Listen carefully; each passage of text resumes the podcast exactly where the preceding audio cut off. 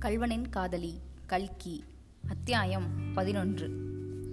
தெருவாசற்படியில் தள்ளப்பெற்ற கார்வார் பிள்ளை மெதுவாக தள்ளாடிக்கொண்டு எழுதிருந்து எழுந்திருந்தார்.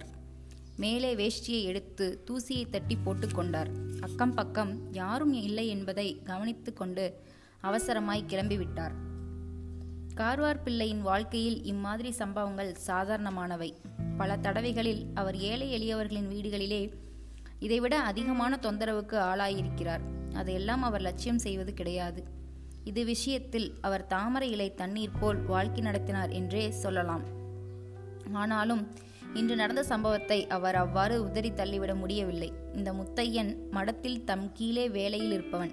இனிமேல் அவனிடம் எப்படி வேலை வாங்க முடியும்? அவனிடம் தலை நிமிர்ந்து பேசுவதுதான் எவ்விதம் சாத்தியம். எப்படியோ சமாளித்துக் கொள்கிறோம் என்றாலும் அந்த பையன் வாயை மூடிக்கொண்டு சும்மா இருப்பானா? சன்னிதானத்திடம் போய் இல்லாததையும் பொல்லாதையும் சொல்லி வைத்தால் என்ன செய்கிறது? ஏற்கனவே தம் பேரில் புகார்களுக்கு குறைவில்லை. வீதியில் கோய் போய்கொண்டிருக்கும் போதே கார்வார் பிள்ளை இதையெல்லாம் பற்றி சாங்கோபமாக ஆசோ ஆலோசனை செய்து கடைசியில் ஒரு முடிவுக்கு வந்தார். அதன் பலனாக அவர் நேரே மடத்தின் காரியாலயத்துக்கு போகாமல் போலீஸ் ஸ்டேஷனுக்கு போனார்.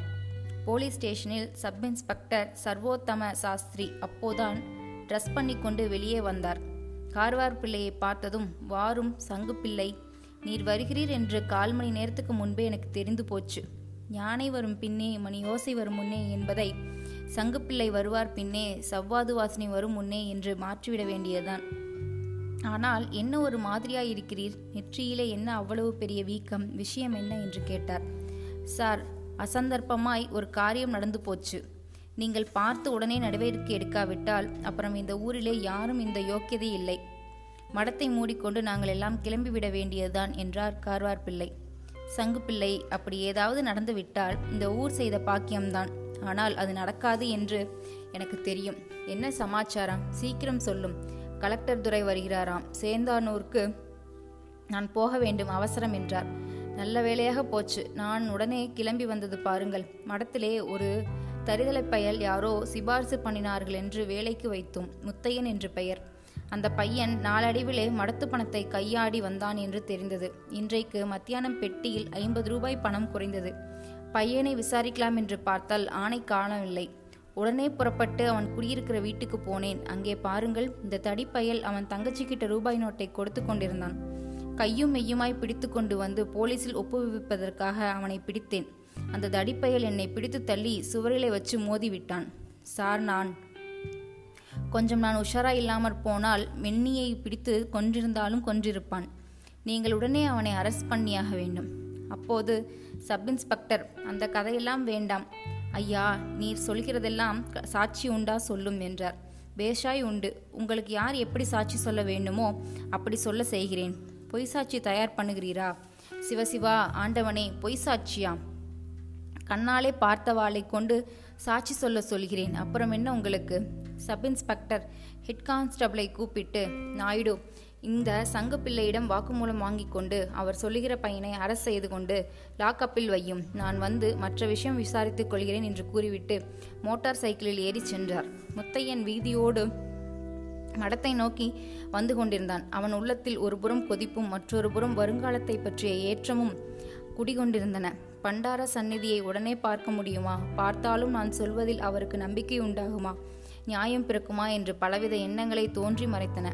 அப்போது எதிரே கொஞ்ச தூரத்தில் ரெண்டு போலீஸ் கான்ஸ்டபிள்கள் வருவதை அவன் பார்த்தான். உடனே பண்டார சந்நிதியிடம் போய் சொல்வதை காட்டிலும் ஏன் போலீஸில் போய் சொல்லக்கூடாது? என்று அவனுக்கு தோன்றியது. அப்படி எண்ணிமிட்டு கொண்டிருக்கையிலேயே அந்த போலீஸ்காரர்கள் அவன் அண்டை வந்து நின்றார்கள். அவர்களின் ஒருவன் தம்பி நீதானே முத்தையன் என்கிறது? என்றான் முத்தையன். ஆமாம் என்றதும் இன்ஸ்பெக்டர் ஐயா உன்னை அழைச்சுண்டு வரச் சொன்னார். ஒரு சமாச்சாரம் கேட்க வேண்டுமாம் என்றார் போலீஸ்காரன். கும்பிடப் போன தெய்வம் குறுக்கே வந்து விட்டது என்று எண்ணினான் முத்தையன். கார்வார் பிள்ளை அபிராமியை உபத்திரப்படுத்துவதை தான் வருவதற்கு முன்னாலேயே வேறு யாராவது பார்த்துவிட்டு போலீஸில் போய் சொல்லியிருப்பார்களோ என்று எண்ணினான். கான்ஸ்டபிளை கேட்டதற்கு அவர்கள் தங்களுக்கு தகவல் ஒன்றும் தெரியாது என்று சொல்லிவிட்டார்கள். போலீஸ் ஸ்டேஷனை அடைந்ததும் ஹெட் கான்ஸ்டபிள் நாயுடு அவனை ஏறிட்டு பார்த்தார். பிறகு அவர் உட்கார்ந்திருந்த கூடத்துக்கு எதிரே இருந்த ஒரு அறையை திரும்பி திறந்து தந்தி தம்பி இந்த ரூமுக்குள் போ என்றார். முத்தையன் அந்த அறையில் தன்னிடம் ரகசியமாக ஏதோ கேட்கப் போகிறார் என்று நினைத்தவனாய் உள்ளே போனான். உடனே அந்த ஹெட் கான்ஸ்டபிள் வெளிக்கதவை சாத்தி பூட்டியதை பார்த்ததும் முத்தையனுக்கு சொரோர் என்றது. என்ன சார் இது? ஏன் என்னை வைத்து பூட்டுகிறீர்கள்? என்று பரபரப்புடன் கேட்டான். ஏனா களவாணி பயலே மடத்து பணம் ஐம்பது ரூபாய் அமுக்கிவிட்டு ஏன் என்றா கேட்கிறாய்? போதாதற்கு கார்வார் பிள்ளை மேலும் கை வச்சுட்டாயாமே திருட்டு பயலே என்றார் ஹெட் கான்ஸ்டபிள் ஐயோ இது என்ன படுமோசம் என்று அலறினான் முத்தையன். ஹெட் கான்ஸ்டபிள் இதற்குள் வெளியே போய்விட்டார். முத்தையன் சார் சார் என்று கதறிக்கொண்டே கதவை பிடித்து உலுக்கினான். அப்போது இரும்பு கதவு சாமி வெறுங்கையாலே ஒடிக்க முடியாது சாமி என்ற குரலை கேட்டு அவன் திடுக்கிட்டான். குரல் வந்த பக்கம் பார்த்தான். அதே அறையில் ஒரு மூலையில் கந்தல் துணியுடன் செம்பட்டை படந்த மீசை தாடியுடனும் குறவன் ஒருவன் உட்கார்ந்திருப்பதைக் கண்டான்.